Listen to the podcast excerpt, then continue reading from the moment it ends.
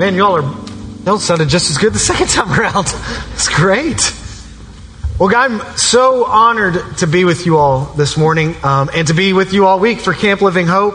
Uh, my name is Joe, and I'll just tell you a little bit about me. I'm from Elizabethtown, Kentucky. It's basically right in the center of the state. I just recently celebrated my seventeenth wedding anniversary. Congratulations to me for remembering. No, yeah, thank you. Thank you so much. I remember that it was seventeen. Uh, we have a, a ten-year-old son named uh, Will. His middle name is Danger. That is his real middle name, so you can say Danger is his middle name. And I have a daughter named Sydney. She's eight, and her middle name is Hallelujah. And fingers crossed that she'll be able to spell that by the time she turns eighteen. I've been in the audience for a taping of Price is Right when Bob Barker hosted, and you basically know everything you need to know about me now. So that's about it. That's all I got. Uh, I texted Josh um, earlier in the week. Just, hey man, what should I what should I wear for Sunday morning? You know, a suit or or a tank top. What what do you think? And he just said somewhere in between. I said, got it. Belly shirt and Daisy Duke shorts. And I decided against that, so you're welcome for that too.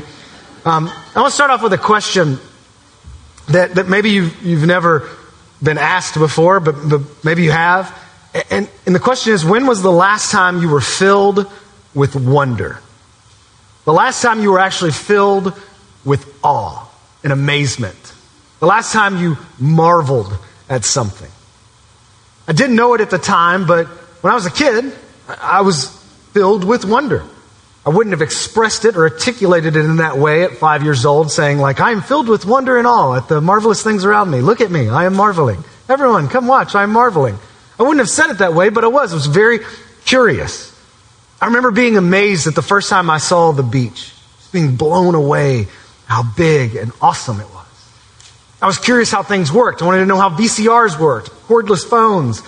I remember being just thrilled if we got to go to the grocery store. That was like an adventure. Or if we went across to another state. Those were just things that blew my mind.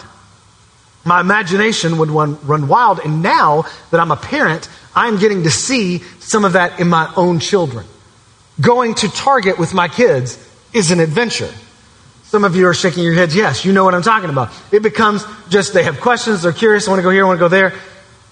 There's a path behind our house where we live, and, and it leads to another section to, of our neighborhood. And our kids like to take this path, but it's kind of become overgrown. And so I was going to be a good dad. I was going to trim it up for them, take back some of the bushes. So I take my tree trimmers down there, and I'm starting to hack away at all this. And my kids come barreling down, and there's, there's, they're in a full panic mode. Daddy, daddy, daddy. Daddy, don't cut the blackberry bush. Whatever you do, don't cut the blackberry bush. Now, it's not a blackberry bush. It's a mulberry bush, but neither my kids don't need to know that. They're excited about this particular bush, this tree. And I was getting ready to, to cut it, but I didn't because they asked me not to. And this blackberry bush has become the center of our world for the, like the last month. They talk about it all the time. Daddy, we got to go down to the blackberry bush. We got to go. We got to go get some. Hey, Daddy, we're meeting some kids down at the blackberry bush. Hey, Daddy, I need this container. I got it. We, it's time for harvest. We got to harvest the blackberries.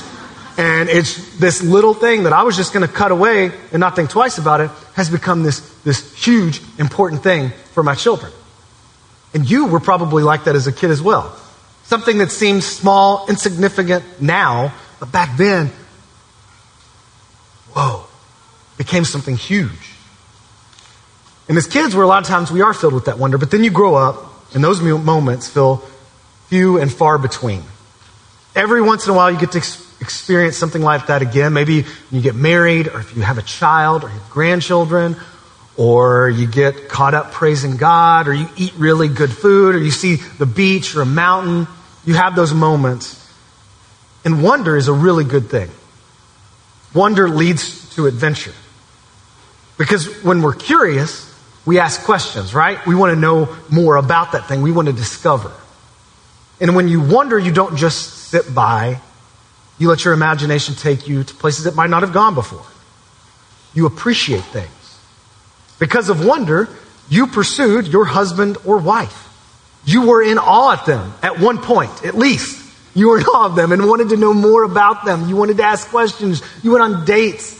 Because of wonder, you went to college, or you chased a dream, or you took risks. And here, here's the thing. Most of us in here, in this room, I would guess, have pretty wonderful lives. As I look around None of you are naked, as I can see. So you have clothes, right? You have clothes. You have a church. You have family. You have a, a, a job. You have uh, friends. You have wonderful lives. But oftentimes, we're not, we don't have wonder-filled lives. Somewhere away, along the way, wonder gets pushed out for practicality. Wonder isn't practical. Because like I said, wonder leads to adventure, and who has time for that when our lives have been filled up with so much stuff? So you may be wondering, see, see what I did there? You may be wondering why I'm talking all about this. What does this have to do with God? First Chronicles sixteen twelve says, remember the wonders he has done, his miracles and the judgments he pronounced. And then this verse gets repeated again in Psalm one oh five five. Remember the wonders he has done, his miracles, and the judgments he's pronounced. And we're told in Acts that the early church was filled with awe, and we all know what the early church was, what they were doing. Like, salvations were happening on the regular. People were taking plots of land and selling it just to give to the poor and the needy. Incredible, miraculous things were happening because this church was filled with awe because of Jesus. Because awe leads to that kind of incredible stuff. Awe leads to gratitude. It leads to contentment. It leads to adventure. And it leads to living life to its fullest. Now, on the flip side of that, the loss of wonder, that is a scary place to be because that leads us to ingratitude. Because we start to expect things, right? We think we deserve these blessings. In that sense, that loss of wonder is not really living a life, but it's more simply waiting for death. And loss of wonder means you're never satisfied. And that is a dangerous place to be. There's this author named Brennan Manning, and he writes, by and large, our world has lost its sense of wonder. We have grown up. We no longer catch our breath at the sight of a rainbow or the scent of a rose as we once did. We have grown bigger and everything else smaller, less impressive. We get blasé and worldly wise and sophisticated. We no longer run our fingers through water, no longer shout at the stars. No, we don't make faces at the moon. We get so preoccupied with ourselves, the words we speak, the plans and projects we conceive, that we become immune to the glory of creation. We grow complacent and lead practical lives. We miss the experience of awe, reverence, and wonder. If you have your Bibles, we're going to be in Psalm seventy-eight. And that is the second longest psalm in the Bible, only second to Psalm one nineteen. And in the Old Testament, as you're turning, in the Old Testament, there's this pattern, if you're familiar with Scripture at all, where God does something wonderful. The people love God, they worship Him, and then they start to forget about that thing, and they go into their own patterns of sin, and then they God gives them over to that. And then they're like, wait, we need God. God, help us. And God rescues them, does something miraculous. They worship God for a while, and then they go back to their sin. And this pattern opens over and over and over again. And, and this psalm is a teaching psalm. It is written to, to hopefully teach the people about the importance of passing on awe and a sense of wonder about God to the next generation. So starting in verse one of Psalm seventy-eight, my people, hear my teaching. Listen to the words of my mouth. I will open my mouth with a parable. I will utter hidden things, things from of old, things we have heard and known, things our ancestors have told us. We will not hide these from our, their descendants. We will tell the next generation the praiseworthy deeds of the Lord, his powers, and the wonders he has done. He decreed statutes for Jacob and established the law in Israel, which he commanded our ancestors to teach their children, so the next generation would know them, even the children yet to be born. And they in turn would tell their children. Then they would put their trust in God and would not forget about his deeds, but would keep his commands. They would not be like their ancestors, a stubborn and rebellious generation whose hearts were not loyal to God, whose spirits were not faithful to him. The men of Ephraim, though armed with bows, turned back on the day of battle. They did not keep God's covenant and refused to live by his law. They forgot what he had done, the wonders he had shown them. He did miracles in the sights of the, of the ancestors in the land of Egypt in the region of Zoan. He divided the sea and led them through.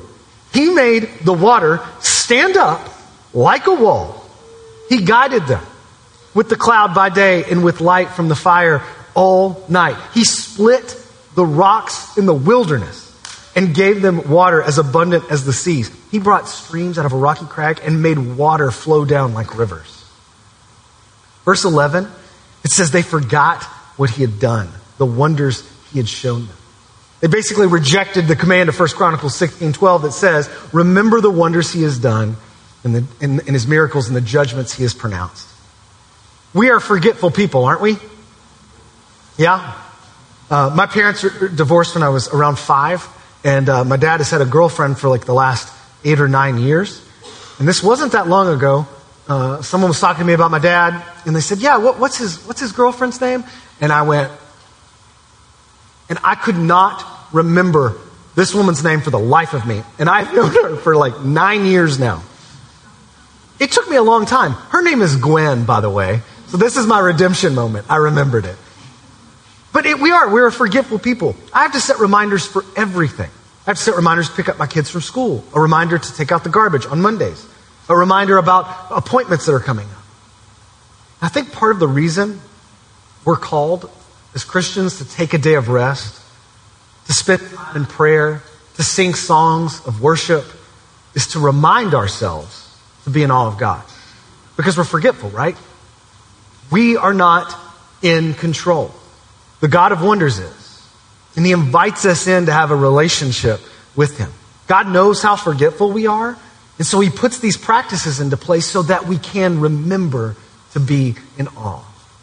And when we don't remain in awe and wonder, that's when we start to think, well, we deserve this stuff. We start to think like, well, really, do we need God? I kind of got all this stuff. I'm good. Let's continue on and see what else this psalm has to say in verse seventeen. But they continued to sin against him, rebelling in the wilderness against the Most High. They willfully put God to the test by demanding the food they craved. They spoke against God. They said, can God really spread a table in the wilderness? True, I mean, he struck the rock and water gushed out, streams flowed abundantly, but can he also give us bread? Can he supply meat for his people? And when the Lord heard him, heard them, he was furious.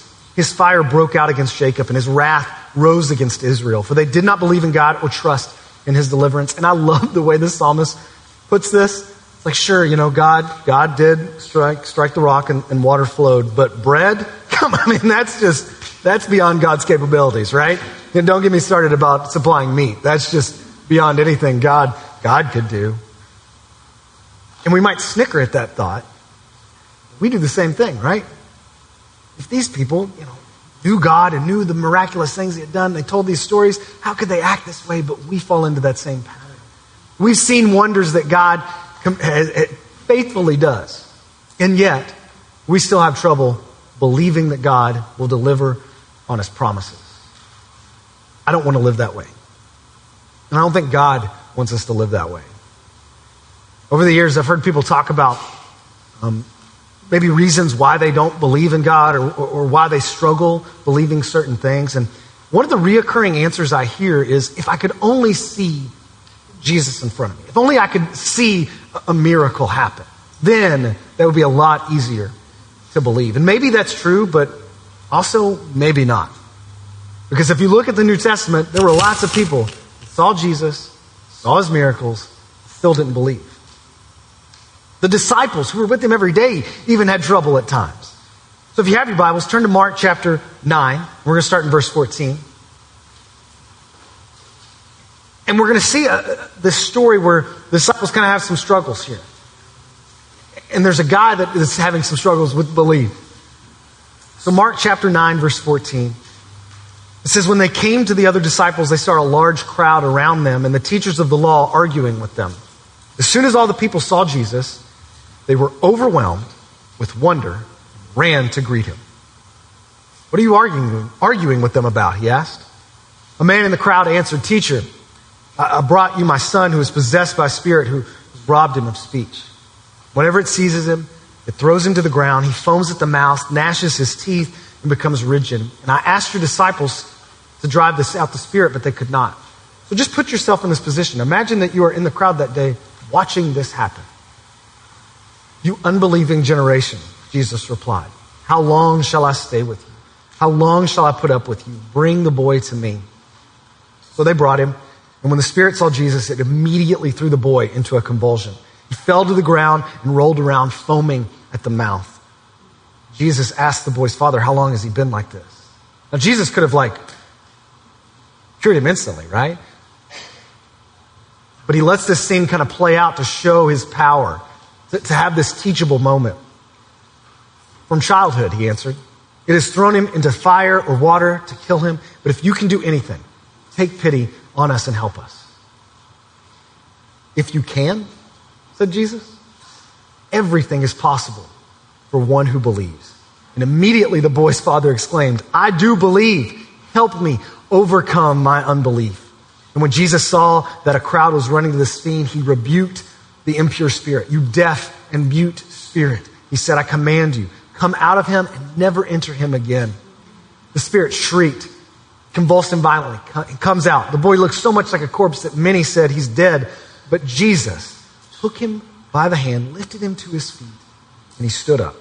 And after Jesus had gone indoors, his disciples asked him privately, why couldn't we drive it out? And he replied, this kind can only come out by prayer. These disciples were with him every day, and yet they couldn't drive out this evil spirit, even though God had equipped them to do so.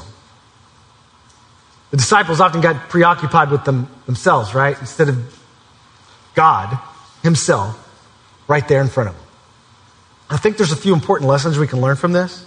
First, in, in verse fifteen, it says, the people were overwhelmed with wonder and ran to greet Jesus. We must be people of wonder. We must remember the things God has done. And so I want us to try something real quick. I want you to think of the worst thing you've ever done in your life. Don't say it. Keep that to yourself. What's the thing that you would be most embarrassed about if someone found out about? And I want you to think about that. That's just not a sin against another person or against yourself, but it is a sin against the God of creation, the God who created you and loves you. And not just that major sin, but also the ones that we may not consider as big, all of that stuff, all those wrongs, that separate us from God. And we can do nothing to earn back that salvation, that our way back. But Romans five eight says, but God demonstrates his own love for us in this, that while we were still sinners, Christ died for us. God knows every mistake you and I have ever made. He knows the ones that you are so embarrassed about and ashamed of. He knows about the ones that you're going to commit. And yet, he still loves us. How wonderful is that? What a wonder that is. And if that doesn't cause some awe and reverence in us, then we need to really check ourselves, right? We need to start to put that into practice, that we remember what God has done for us. And we, we must think about that thing every day. We must think about the glory of God every day, because again, we are a forgetful people. He chose you. He adopted you. He pursues you. And it doesn't make sense. We can spend our whole lives trying to figure out grace, and we'll, I don't think we'll ever fully grasp it. That's the beauty of being in awe of a wonderful God. So we must daily remember Remember the wonders of God. And so I want to ask you another question, and this is one you get to answer, and I really do want you to answer this question out loud. What are some wonders God has done in your life? So I'm genuinely asking, what are some wonders God has done in your life? Salvation. Salvation, that's a big one. Now everybody else is like, oh, I can't say salvation. What else?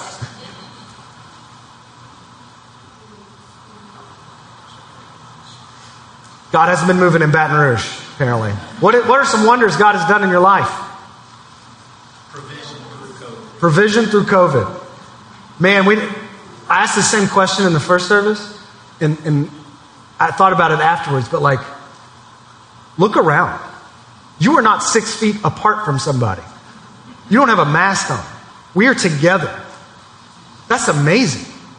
I can't, I, like, I, I don't want to ever take that for granted again, right? What else? What's some other wonders God has done in your life? All the kids. All the kids. Yeah. All of them. Almost all the kids.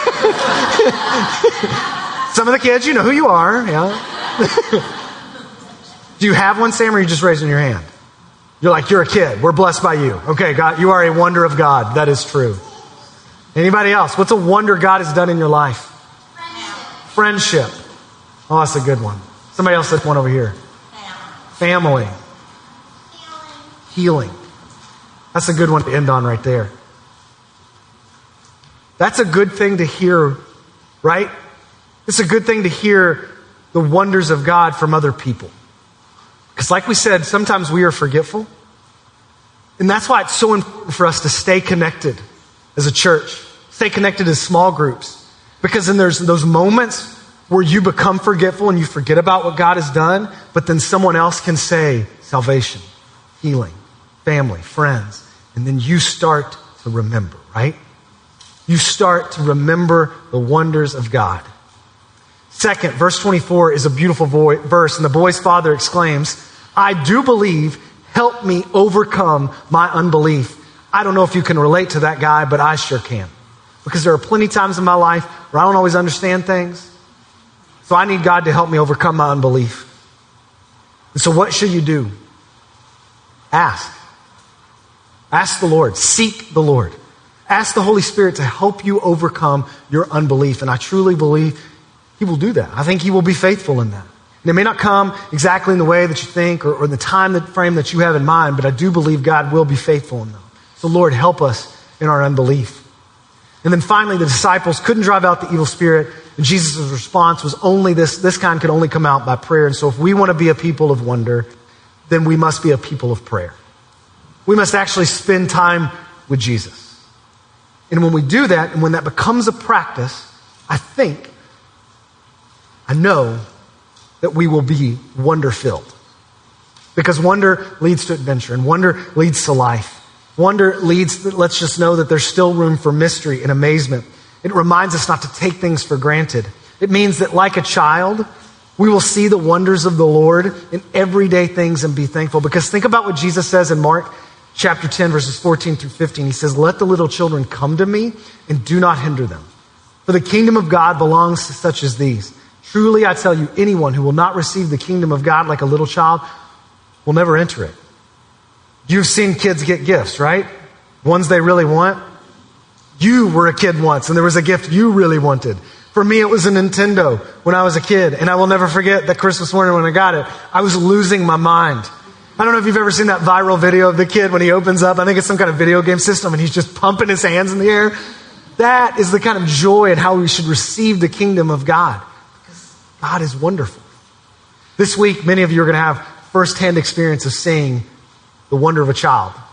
You're going to see kids jumping feet first in the silly games and dancing and worship and, and trying improv for the first time. And I want you to pay attention to those moments because I think there's a lot we can learn from them.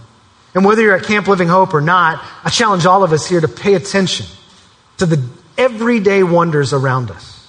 The fact that you are breathing right now is a wonder because while you inhale, air enters your lungs and oxygen Uh, from the air moves into your lungs to your blood, and at the same time carbon dioxide, which is this waste gas, moves from your blood to your lungs and then comes out as you exhale. And then in addition to your lungs, your respiratory system is working with the trachea and the muscles of the chest wall and the diaphragm and your blood vessels and tissues that make breathing possible, and your brain is working to make sure that you've got enough oxygen.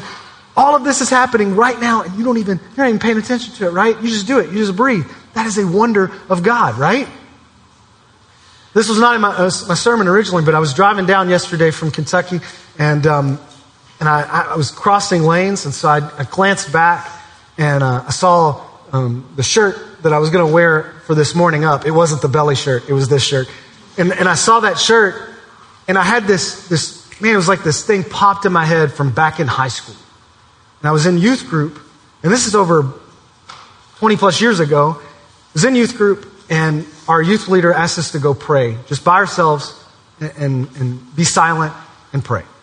Okay, I'll go do this. So I go in the fellowship hall. I can remember where I was, and I prayed, and then I just sat silent with my eyes closed. Just kind of like waiting till time was up. And then all of a sudden, I've never had God audibly speak to me, but I had this like picture just come in my head, and I knew it was from the Lord. And it was of me putting, and, and I'd, I've already told this story once, and I... I teared up, and I'm getting ready to, t- to do that again. So sometimes I have to like not do that. So I'm going to say poop, and that's going to get me out of it. All right, here we go.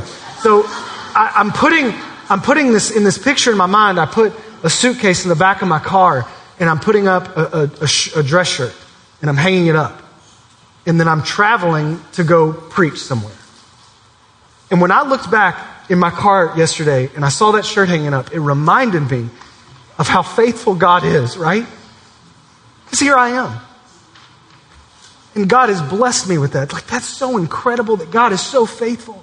That was twenty plus years ago. And to be reminded of that, that is beautiful. Oh man, it was so, so, so good. When we remember the wonders of God, we pursue Him more, right? Because we want to know more. It takes practice, though. And once we get into that practice, once we start doing it more, it becomes easier and easier. And we don't just live wonderful lives, but we live wonder-filled lives. So we must daily remember the wonders of God, celebrating what He has done for us every day, being filled with gratitude for the ways God has provided for us in the past, sustaining us now, and how He's going to keep His promises in the future. Isn't that a better way to live? Because you've lived the other way, right? We all have. We've all lived the other way where we've just gone into our own, been preoccupied with our own stuff. That is not a fun way to live. A better way to live is being in awe of God. So choose what is better. And it's the life Jesus longs for us to have anyways. That abundant life. Let's pray. God, I am um, beyond grateful to be right here, right now, present in this place. Not being pre- preoccupied with what, what's happened in the past or what's going to happen in the future, but right here in this moment, that your Holy Spirit is here with us, that you are moving. And God, the fact that we just get to talk to you whenever we want is an incredible wonder. What, an, what a great gift you have given us. God, we, we get to be with you. We don't have to say, God, be with us. You're already here. And Jesus, I pray for Camp Living Hope this week. I pray for the volunteers. I pray for the kids. And I cannot wait to see what you're going to do this week. It may not be always what we expect, but Lord, we're trusting in you, and we know it's going to be what you want. So God, help us to walk in that. Lord, we love you, and we are we are expecting great things, because you're a great God. Thank you, Jesus. Amen.